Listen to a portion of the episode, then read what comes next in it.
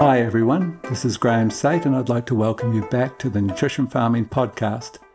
Now, there are some small changes to the format that I'll mention at this point. As usual, I'll include some humour and some philosophy in the mix, but a new component of this and future episodes will be the inclusion of some important health hints.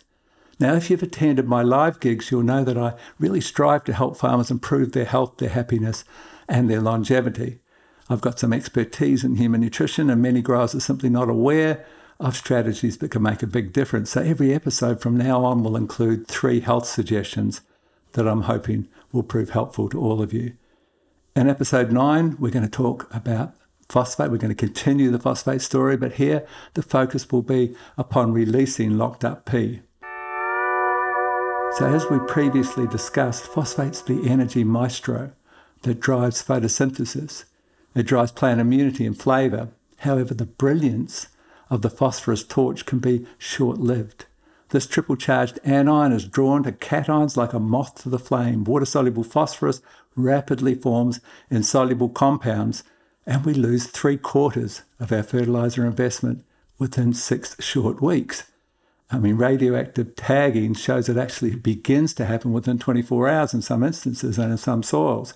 So there are $10 billion worth of insoluble phosphate locked up in Australian farming soils.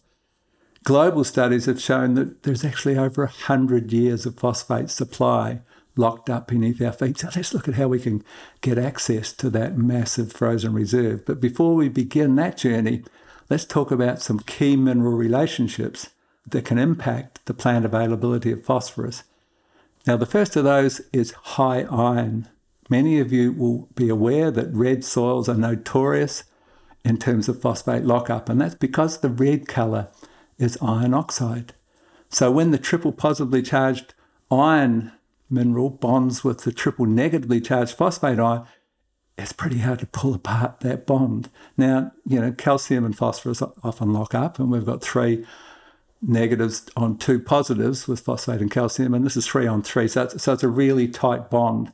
So what we find uh, in the field is that these soils respond really well to the use of inoculums of phosphate solubilizing organisms. Now these can be of fungal origin or they can be bacterial, but and there are quite a few choices, and we're going to talk about some of those things a little later. And that's I consider that's pretty much essential in high iron in those red soils, or, or just high iron soils, full stop. Number two is high sulfur. So basically, sulfur is a major anion along with phosphorus, and it has a strong antagonistic effect on phosphate uptake if you oversupply it. The most common cause of oversupply is an overdose of gypsum when you're trying to counter high sodium and high magnesium in the soil, in those tight, closed, high sodium, high magnesium soils. Understanding gypsum, of course, is calcium sulfate it ionizes in the soil, forms magnesium sulfate or sodium sulfate, both of which are very leachable, and hence you improve soil structure and the soil can breathe more efficiently with the use of gypsum, but it's easy to overdo it. It's actually vice versa. High phosphorus can make sulfur less available, they impact each other. So the key guideline here is to try to maintain a one to one ratio between phosphorus and sulfur. For example, if you've got 50 parts per million of phosphorus in your soil, then you aim for 50 parts per million of sulfur, and that maximizes uptake of both minerals. So, number three is something that I stumbled across some years back, and this is the magnesium to potassium ratio. Uh, and what we found was that we aim for a one to one ratio. I'm talking about parts per million here rather than a ratio based on base saturation figures. For example, if you had 400 parts per million of magnesium on your soil, and that was equated to something like 12% base saturation, which is the sweet spot for magnesium. Uh, so you've got plenty of magnesium, or you've got the right amount of magnesium, then you're going to aim for a minimum of 400 parts per million of potassium in that same soil. So basically, what we find is that if you can achieve this ratio or move towards that ratio, it tends to maximize plant availability of of two important cations, magnesium and potassium. But there's another really interesting finding. What we found is that phosphate uptake increases noticeably when you're checking tissue tests. Now, we're, we're looking for luxury levels of P in the leaf. That's part of our big four yield building strategy. So there's a pretty good out- outcome. But why? What, what, what are the dynamics here? Well, basically, excess potassium antagonizes the uptake of phosphorus, while magnesium in the right balance stimulates phosphorus uptake. So when you get those two key cations in balance, in pours the pea. There's magnesium behind it, there's no potassium slowing it down, and phosphate pours into the leaf, and that can be a great outcome. So, number four is high zinc.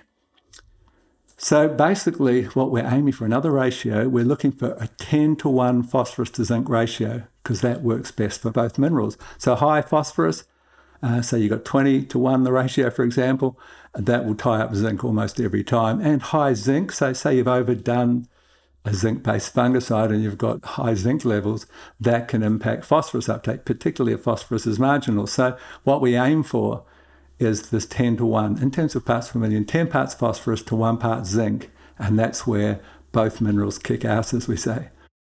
Number five is over liming, very common um, problem uh, that we see out there basically too much calcium is a, it's a big mistake if you if you put on too much lime. Too much calcium can negatively impact the uptake of seven different minerals. That's why you or your consultant need to have a basic understanding of mineral dynamics and perhaps understand a little about the concept of Albrecht soil balancing. Basically, the idea is this your soil can comfortably contain or store a certain amount of calcium based upon the CEC of that soil i.e., the negatively charged clay houses the calcium ions. So a light sandy soil might just need one ton of lime based on the small amount of clay there to hold on to it. And you say, oh, well, one ton's good, let's put more on, the more on approach. And so you put three tons on that soil due to your lack of understanding, and that can be worse than not liming. Okay, so let's look at some strategies to release your locked up P. We'll begin by talking about the use of certain plants. we'll talk about silica and its role. We'll talk about humates.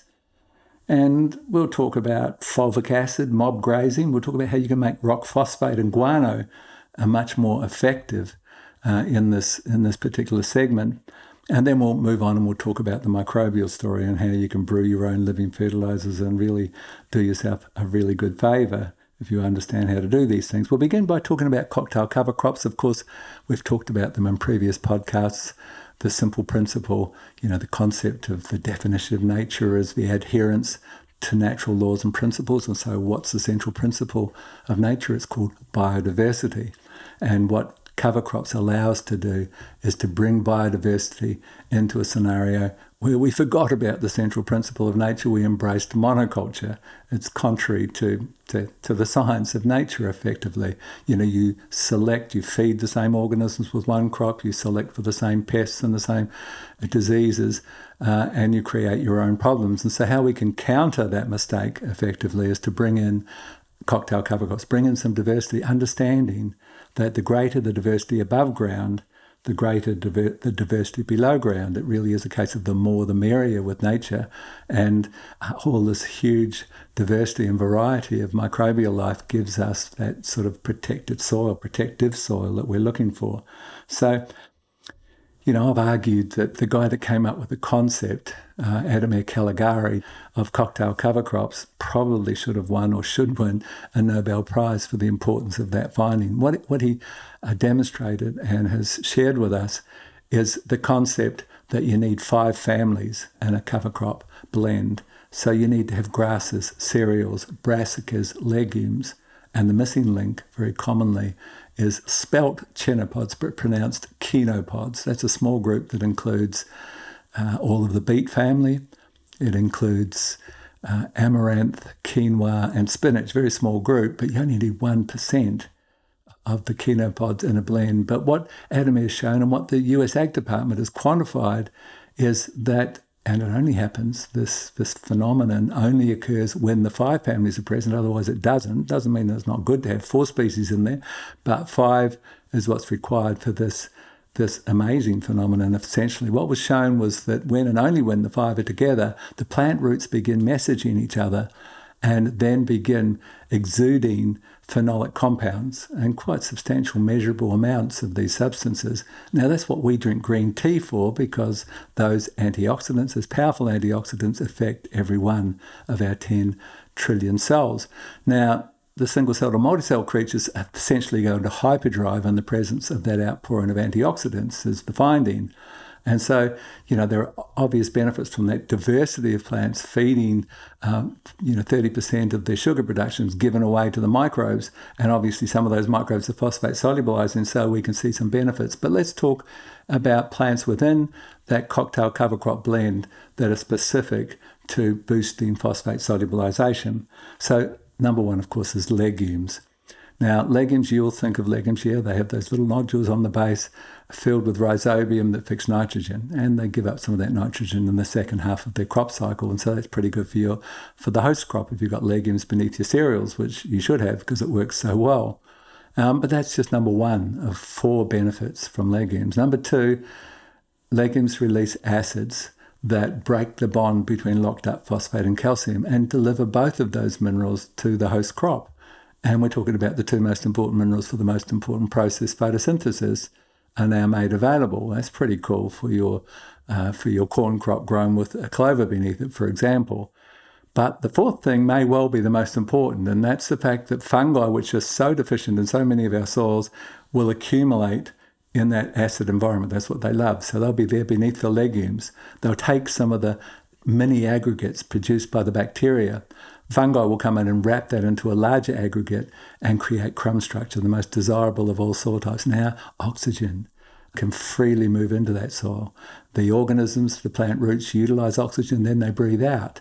And CO2 diffuses from the soil, captured by the tiny little pores called stomates. And so begins the most important process on the planet the combination of CO2, water, and sunlight in the little sugar factories called chloroplasts to produce the building block of all things, which all carbon life forms, which is glucose. So it's, it's, a massively important process. And basically, as I mentioned, it's it's one of the side effects that improved gas exchange, oxygen and CO2 out, uh, is one of the proven benefits of including legumes and more than one, three, four, five legumes. And of the legumes, research wise, relative to phosphate solubilization, it appears that white lupins may be most effective. Now, red clovers is pretty good, and as I said, you want more than one clover in the mix, but white lupins are, are particularly effective.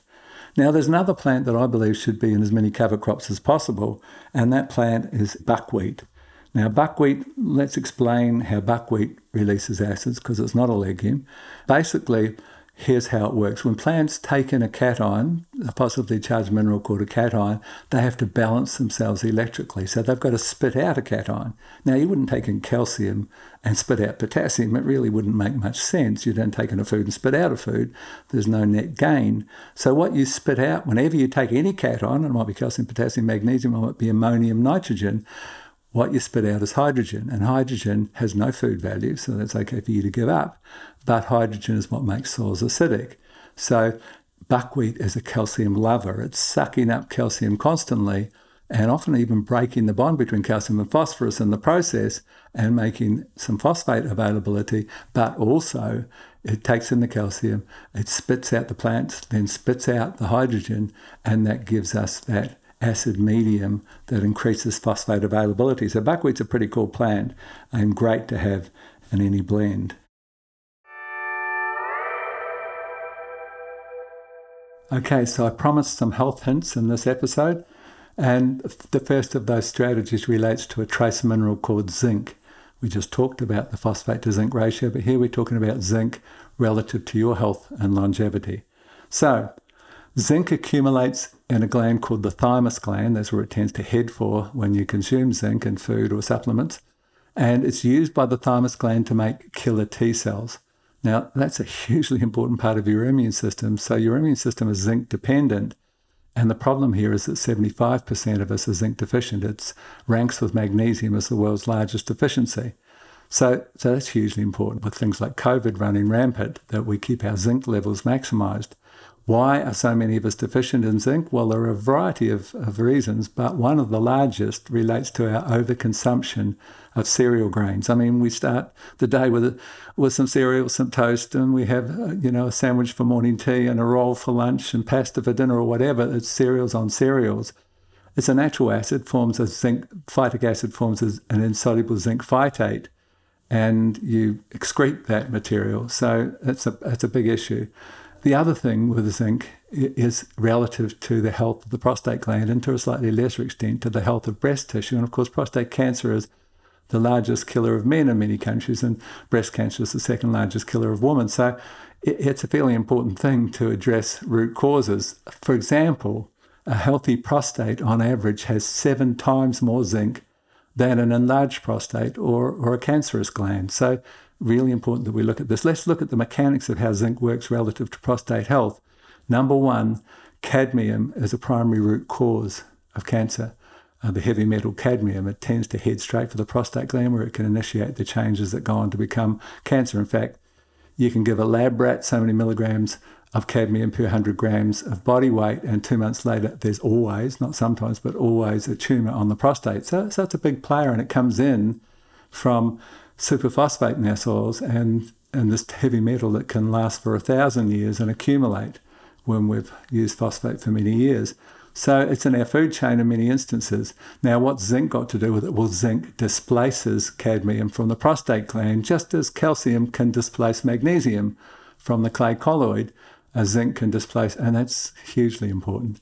Now, the other role of zinc relates to our problem with so many of us being overweight, particularly with that the spare tire around the middle, those love handles around the middle. That's called adipose tissue. And adipose tissue produces something called aromatase, an enzyme called aromatase. And aromatase takes our testosterone produced by our testes and converts it to estrogen. And estrogen feeds prostate cancer. So as we get fatter and fatter, we develop breasts from that excess estrogen, and at some point we become uh, impotent, basically, from too much estrogen in the scenario. Of course, of course, it's um, it's very much testosterone that drives libido, both in men and women.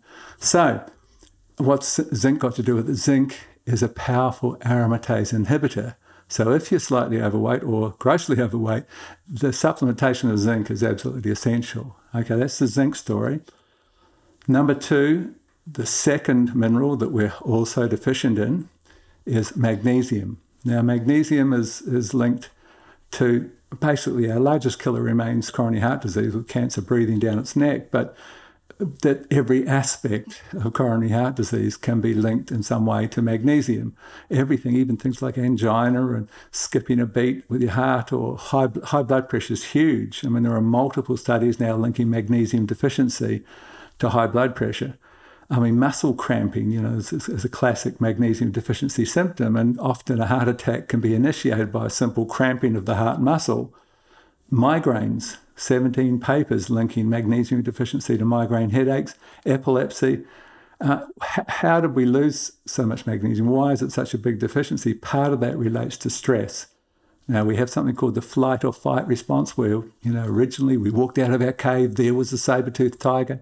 We had this massive spike of a whole range of things, including adrenaline, where we fought the hardest we ever fought, or we ran the fastest we've ever run neither of which were very successful against that saber tooth, but at least we had a go.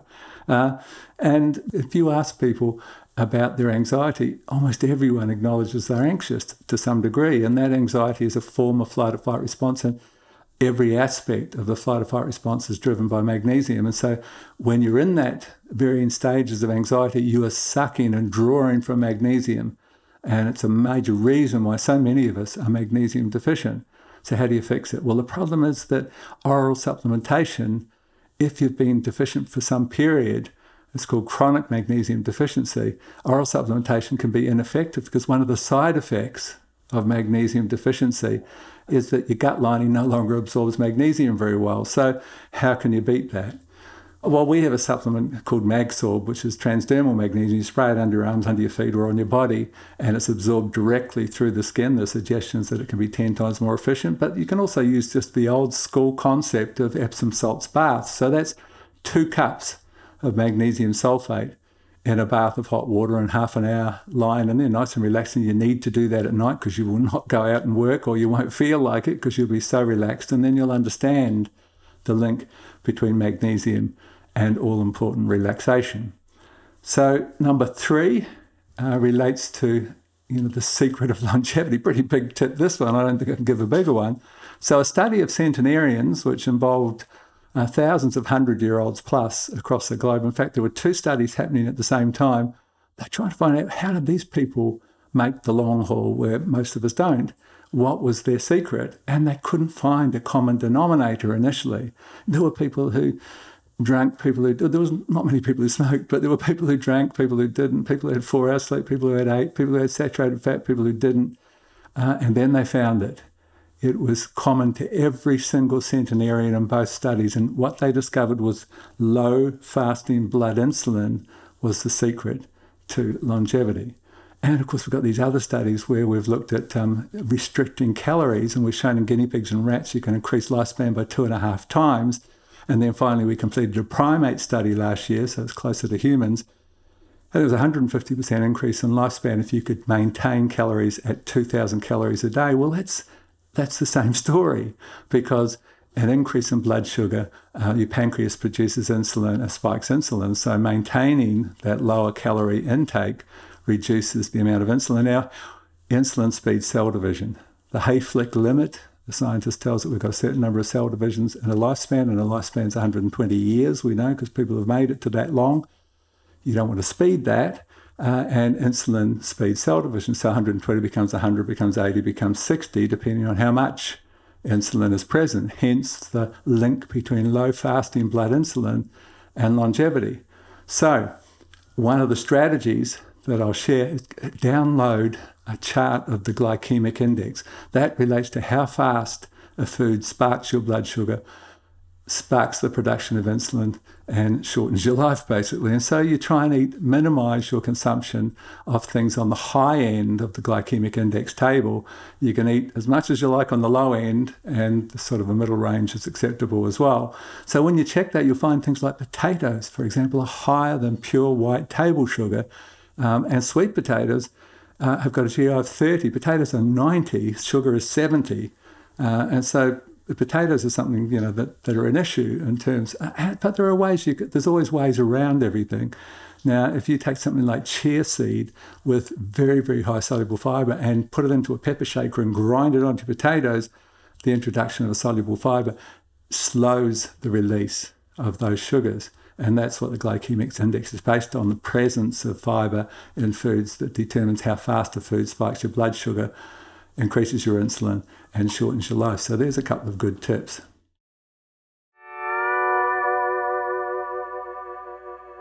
So the second strategy we're going to discuss is, is the use of silica. Now, you're probably aware that silica is very much the flavour of the month as we speak relative to mineral nutrition. You know, it's strange for some people to recognise the importance when we consider that silica is the most abundant mineral on the planet. It's the center of the earth. Its clays are aluminosilicates, sands are silica, it's everywhere. But we now know we need it in plant available form in a form called monosilicic acid. And it's simply not there. There's 10, 15, 20 parts per million in most conventionally farmed soils. And what we need is 100 parts per million. Now, organic soils are usually double that. So we do know something we're doing in the chemical extractive model is killing a group of organisms called silica solubilizing organisms and reducing the availability of that mineral. So, so what does silica offer us? Well, the list is huge. Uh, uh, it really is massively important, and it's not even considered an essential nutrient. I mean, the starting point is just simply cell strength. Calcium and silica together govern cell strength. That basically, you know, that's the proactive approach to reduce disease. You just strengthen the cell wall, you buckle the hyphae of the invading disease, you wear off the mandibles of the sap sucking insect, so that's huge. And cell strength is more than that because cell strength is stem strength, so you don't have lodging. Stem strength, so you present the leaf better and create better photosynthesis. Phloem and xylem, which cart nutrients and water into the plant, are based on silica. So you improve silica, you improve transportation of, of nutrition in and around the plant, which is a big, big story. And then there's a new finding with silica the finding that silica may well be, the plant available silica may well be the most important of all immune elicitors. Now, this is relatively new, but silica boosts plant immunity. And what's exciting about that, as I've said before, is that there are no exceptions. Everything known that boosts immunity also boosts yield and boosts your bank account at the end of the season. So that's a pretty good story. But what we're talking here is silica specific to phosphate solubilization. So you can use this material and get all these other benefits as well as increased phosphate. And one of the cheaper ways you can do that, you can use things like calcium silicate, which is a good fertilizer and gives a great silica response. But you can even use cheaper things like basalt rock. Uh, there's a very good study I was just reading called Amending Highly Weathered Soils with Finely Ground Basalt Rock by Gillman, Burkett, and Coventry, some Australian researchers, in a journal called Applied Geochemistry. And basically, uh, they chronicle the increase in silica availability along with those multiple other benefits uh, associated with crusher dust, which $15 a tonne it is really, really one of the bargains out there. There's a whole other phenomenon called paramagnetism associated with crusher dust and calcium and a bunch of other trace minerals um, that it really is something worth considering. Uh, and the silica, which is quite high in all basalts, uh, is what it triggers this release of phosphorus. So that's a good option. Fulvic acid is another wonderful option. Fulvic acid, of course, is part of the humate family, which also includes humic acid. But fulvic acid, there is quite some significant research relative to the use of fulvic acid to solubilize phosphorus. Now, one study that springs to mind was a Chinese study published in the Journal of Soil Science and Plant Nutrition and it was called the effect of fulvic acid on the phosphorus availability in acid soils. And what they showed was a two to three times increase in microbial biomass associated with the fulvic acid treatment. And they also saw this significant increase in organic matter associated with uh, higher dose fulvic acid. See, fulvic acid contains carboxyls and phenolic compounds that increase the negative charge on soil particles. You're basically effectively increasing your cation exchange capacity. And so, with that uh, increased negative charge, you can actually outcompete P for what's called absorption, and that releases some P into soil solution. And that's part of the story of how fulvic acid works in terms of releasing phosphorus, along with all the other things that it does. You know, it's an auxin like hormone that increases root size, and so the roots can harness more or scavenge for more phosphorus because you've got larger roots, larger leaves, so you can pump more sugars down and feed the organisms that solubilize phosphorus as part of the story of fulvic acid. It boosts bacteria. Uh, and of course, phosphate solubilizing bacteria in the mix, much more so than humic acid, which boosts fungi. Uh, so, fulvic acid is really something worth considering in terms of increasing. Now, I, I, believe there's a real gap here in the research looking at higher dose fulvic acid and its potential. Now, my new research farm is the very large apple farm. That's had 43 years of chemicals. And this is one of the benefits of fulvic acid that I'll share with you. The secret for cleaning out those chemical residues, you know, I'm turning it into a completely chemical free regenerative model fingers crossed, in a single season. And so far, so good. We've dodged a few bullets, but it's looking pretty amazing, even in very dry conditions. And, you know, there's a whole bunch of things relative to that. I mean, phosphate was quite high in the soil, and but you'd think, well, you'd never go through and try and grow a crop with no applied phosphate, but we have. Uh, we've relied upon the release of phosphorus. A part of that story is that to remove the chemical residues, three kilos of a good quality leonardite based soluble fulvic acid powder, and we did that twice, but three kilos per hectare is the rate that's been shown to remove a huge variety of chemicals. There's a couple of exceptions, uh, but most of them it can pull out. And we've seen that we've measured this massive increase in microbial biomass with those higher doses of fulvic acid. We've just actually completed some studies on one of my other research farms, just on fast crops like lettuces and Chinese cabbages at rates of fulvic acid powder of 3, 5, 7, and 10 kilograms. And honestly, you've got to see 10 kilograms per hectare to believe it with these fast growing crops. I mean, it's double the size, it's much higher Brix. The microbial biomass counts are phenomenal, uh, phenomenal increases, but it's just not been researched. I think there's massive potential for higher dose fulvic acid, and uh, we're certainly looking at that as we speak. So, the next thing we're going to talk about is mob grazing, and of course, you know, the, well, we've talked about the definition of science as adherence to natural laws and principles. And in that context, you could say, okay, what was the most productive area in the history of mankind? And the most productive produced more biomass than any other area per square metre ever were the Great Plains in the US. And you could say, well, how did that happen? It was driven by huge herds of bison with a predator effect that keep their heads together, close, not being too choosy about what they ate, huge amounts of urine, huge amounts of dung, massive biostimulation, and interestingly, the herd moved on. at about four inches. And so that's very much the model of mob grazing. If you've got 10 inches above ground of plant matter, you'll have 10 inches of root that supports that plant matter and they support each other. If you graze down to six inches, the roots prune themselves to six inches. If you graze to four, the roots prune to four. If you graze to two, you've got two inches of main root structure. If you graze to the dirt, because your dad said you've got to go to the dirt boy, you're missing half of it, you've got nothing. It is really quite silly when you realize the basic principles. You've got no solar panel, you've got no feeding of microbes, you've got no fixing of humus, no creation of humus, no fixing of nitrogen, all of the things that happen as part of that process. And that's why the simple process of mob grazing large numbers of animals for a short time. And basically, it's almost like you can't have too many animals in that context, but a short time. And there's another phenomenon relative to to P release. Well, there's two phenomena. Cow manure is very high in Bacillus subtilis, which are very good phosphate solubilizing bacteria. But there's also the form of nitrogen found in that mass of 100 litres per cow per night of urine, for example, filled with urea. Uh, but the nitrogen is in the ammonium form because urea converts very quickly to the ammonium form. So what you've got is a cation that the plant has taken in that attempt to balance itself, taking up constantly the ammonium form of nitrogen and spitting out hydrogen, which is that acidic mineral that generates phosphate release. So that's happening in quite a large way when you've got mob grazing happening. So it's a tremendously beneficial strategy. I think it should be legislated for because it also happens to be one of the fastest way we can build humus and save the planet with that carbon sequestration. Now, finally, we'll just talk about how you can make rock phosphate much more available. Rock phosphate or guano, how you can make the, the phosphate much more soluble uh, and get a much better response with that applied phosphate over a much longer period.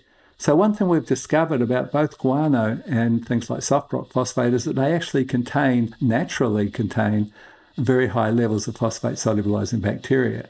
So, if you just add some carbon, perhaps some compost, some humates, some ferments, and probably one of the best carbon based substances of all in that instance is molasses, you just add that into the rock phosphate and you've kick started that whole process of solubilizing the phosphate component.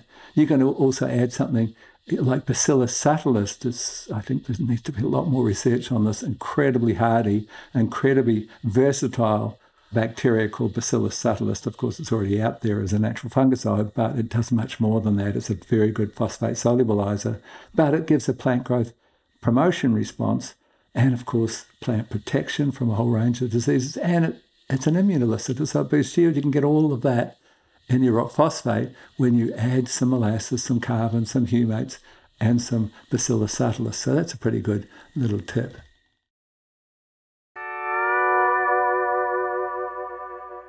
Okay, my friends, it's time for a little humour. As you probably recall, if you've heard me live, that um, there's always some humour to to get your lungs breathing in some oxygen and help your concentration and no exception on the podcasts, that you've probably come to know. So, so I've just come back from North Queensland. I did a two day course uh, at Mackay just a couple of days back. And so I'm going to tell a joke about a North Queensland farmer. So, an elderly North Queensland farmer had dressed up one of his farm dams to create a really appealing swimming hole for his grandchildren. He brought in a few truckloads of sand to create a small beach he had surrounded the large pond with palm trees. He'd put up some picnic tables. He put up a barbecue. There were flower beds and a small mixed orchard surrounding the dam. And the dam was even equipped with reed beds and, and a rock waterfall to, to help cleanse the water. And, and the associated pump required also served to irrigate the mangoes, the soursop, the lychees, the mangosteens. Oh my goodness, that's an incredibly delicious fruit. And this night it was a balmy full moon night when the, the farmer picked up a 20 litre bucket from the shed and decided he'd head down to the dam and harvest some ripe Bowen mangoes. It was December, that's when they come into, into full ripeness. And as he approached his dam, 500 metres from the house, he heard female chatter and laughter and realised that a group of attractive young women was swimming naked in his pond, not wanting to seem voyeuristic. He banged the side of his bucket loudly to announce his arrival. The women immediately immersed themselves up to their necks, and one of them yelled, We're not coming out until you leave. The farmer yelled back, For God's sake, I don't have the slightest interest of making you leave the water, even though you're trespassing my property. I just come down here to feed the crocodile. my, my goodness, I, I, just returned from a two day seminar, as I mentioned. And while I was up in North Queensland, I visited a very famous crocodile park where they demonstrate a crocodile attack. And it's the only place that still demonstrates that within Australia. Steve Irwin's um, park no longer does that because of workplace health and safety issues. And basically, you're sitting in a small arena surrounding a very, very murky pond in a fenced area with a, a small beach front. And a demonstrator then describes the reptilian brain and how we make a mistake attributing human emotions to something that has no emotions at all. It's just basically an instinctual killing machine. And he talks about how impossible it is to escape those jaws. Really, if you're caught, you're drowned within minutes, and then the crocodile actually shakes you and tears you apart, and so forth. It's much worse than a shark. But as he's walking the small foreshore, and telling you this horror story, you can't see the crocodile at all. You've seen him earlier when he stands on a little platform and hangs out a bit of a chicken body. But this time he's just walking beside the shore, and all of a sudden, out of nowhere, this massive creature launches itself onto the shore, stopping right at his feet with these massive jaws just snapping with this huge hollow sound. My grandson, who was with me at the time, screamed uncontrollably or, or at least I said it was him. and I mean, after that, you head off on this glass sided paddle steamer through a really large paperbark swamp that is basically infested with dozens and dozens of these Jurassic beasts. And you're sitting there in your chair with the glass sides, and these things are cruising beside the boat. I'm literally inches from you. And basically then they, they lurch and they snap and they fight to receive the offered chicken carcasses. It really is something to put on every bucket list. I've never experienced, I've never really seen anything quite like it before, and it really is quite spectacular.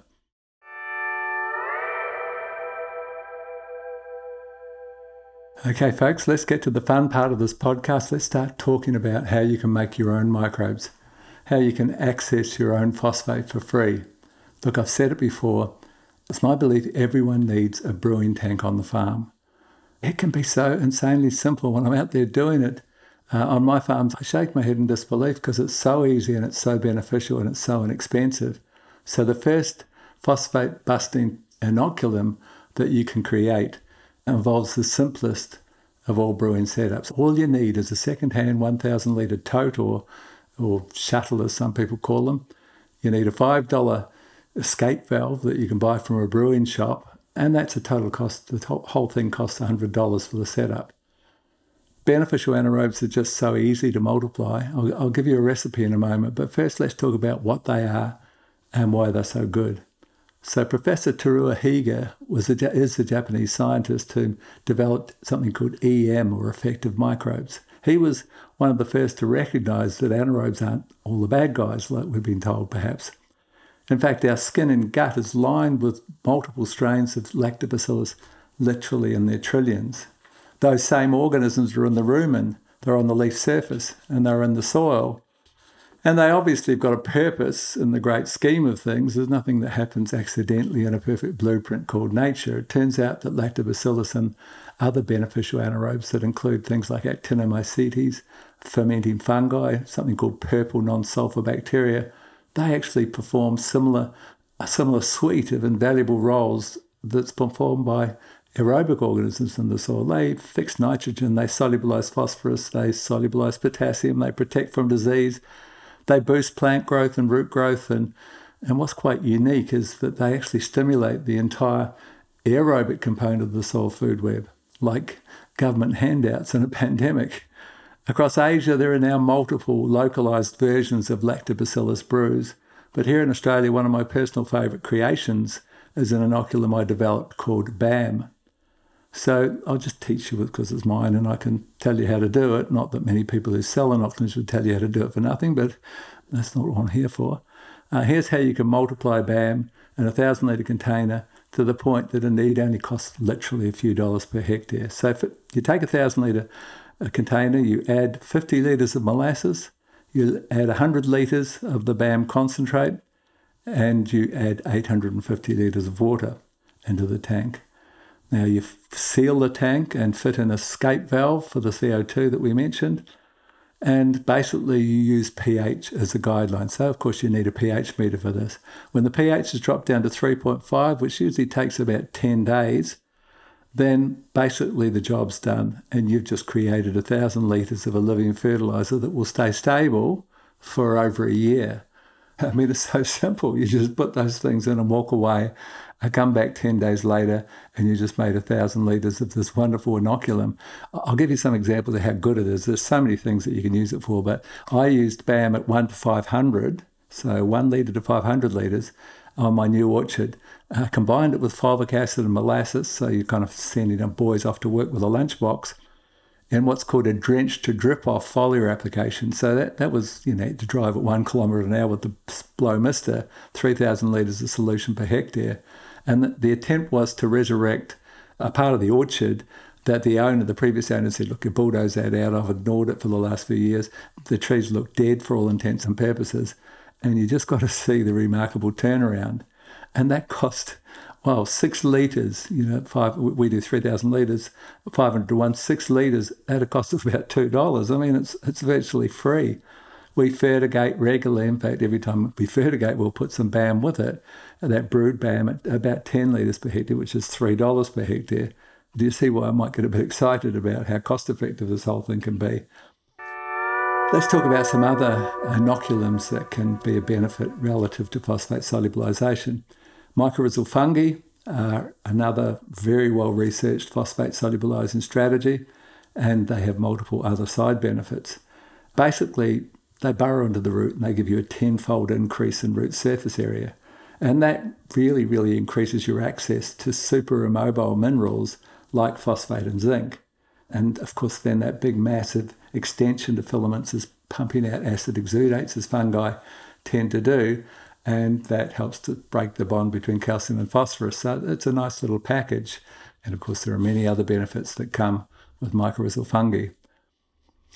There's various natural acids produced by phosphate solubilizing organisms, or PSOs they're called, and these include things like citric acid, lactic acid, acetic acid, gluconic acid, and malic acid. So you can source commercial bacillus blends. In fact, we have one uh, that includes things like Bacillus megaterium, which is a specialist phosphate solubilizer, and, and Bacillus subtilis, which is another multi-function phosphate solubilizer. And basically, these blends will produce a mixture of the acids I just mentioned, and you can brew them, so it makes it a really cost effective solution for phosphate release. There's a fungus called Aspergillus niger, which is what's used to make citric acid commercially. And it turns out that of all the acids, citric acid is the most powerful of the P solubilizing natural acids. So, pretty good thing if you can get your hand on that one. And you can build that up and multiply that in the latter stages of a compost so that you're bringing in this phosphate solubilizer and the citric acid it produces. Worm juice, a wonderful substance, of course, it's just pouring water through the worm bed. And basically, what you've got there is that earthworms incubate in their gut a completely unique family of microbes that aren't found elsewhere in the soil. They're incubated in the gut, and when you run water through an earth bed, an earthworm castings, you've got what's called worm juice. Now, the organisms include things like azotobacter in quite high numbers, and azotobacter, of course, is a very well known nitrogen fixer that is also a very effective phosphate solubilizer. These organisms produce substantial amounts of an enzyme called phosphatase, and there's two other key guys in there that produce various acids. Uh, one of them's aspergillus, and another's called several strains of Pseudomonas. They're found in large numbers in liquid vermicast, and both of them, amongst many other things, including plant growth promotant and disease protection, both of them are also known to solubilize phosphorus. Another concept that I'm really, really keen on, I've not done it on the new farm, and boy, I'm overdue. I'm going to do it very shortly. It's called Protozoa tea. Here's the story protozoa are lacking in many soils when you do soil food web tests, and they can be brewed up really. So for some reason, they love lucerne hay. All three varieties of protozoa are found in very high numbers and lucerne hay. Usually it's better to source an organic source of hay because the insecticide for lucerne flea kills protozoa. But here's how simple it is. Again, a 1,000 litre recipe. You can do this in 20 litres or a 200 litre drum, but I'm giving you the larger recipe that I use on the farms. A bale of lucerne in a 1,000 litre tank with 20 litres of molasses and 20 litres of liquid fish. You aerate it for two days. So this is an aerated model. It's not anaerobic like the other one we talked about. And that basically should produce a tank full of protozoa. Now, you know about protozoa probably. Part of their role is to eat bacteria and basically spit out the excess nitrogen because they've got a 30 to 1 carbon to nitrogen ratio and bacteria 5 to 1. So six fives makes 30 and you only need one nitrogen. So you're spitting five units of ammonium nitrogen into soil solution. And The plant says, you beauty. And that's one of the major roles of protozoa in the soil is cycling nitrogen, but they also cycle phosphate from that microbial biomass. And it's really important that that biomass be cycled. And basically, protozoa are very good at that. Now, they've got other roles. They're the favourite food of earthworms. So, all the benefits we just talked about relative to those organisms and everything that comes with earthworms, including what's in their castings, which is seven times more phosphorus than surrounding soils. So, it's a really nice little package to bring back your earthworms with protozoa tea. And then finally, they're also known as second only to mycorrhizal fungi as root zone architects, where basically they increase this massive amount of branching, particularly on cereal crops, but on multiple crops, which of course then gives you more access to the very immobile phosphate anion.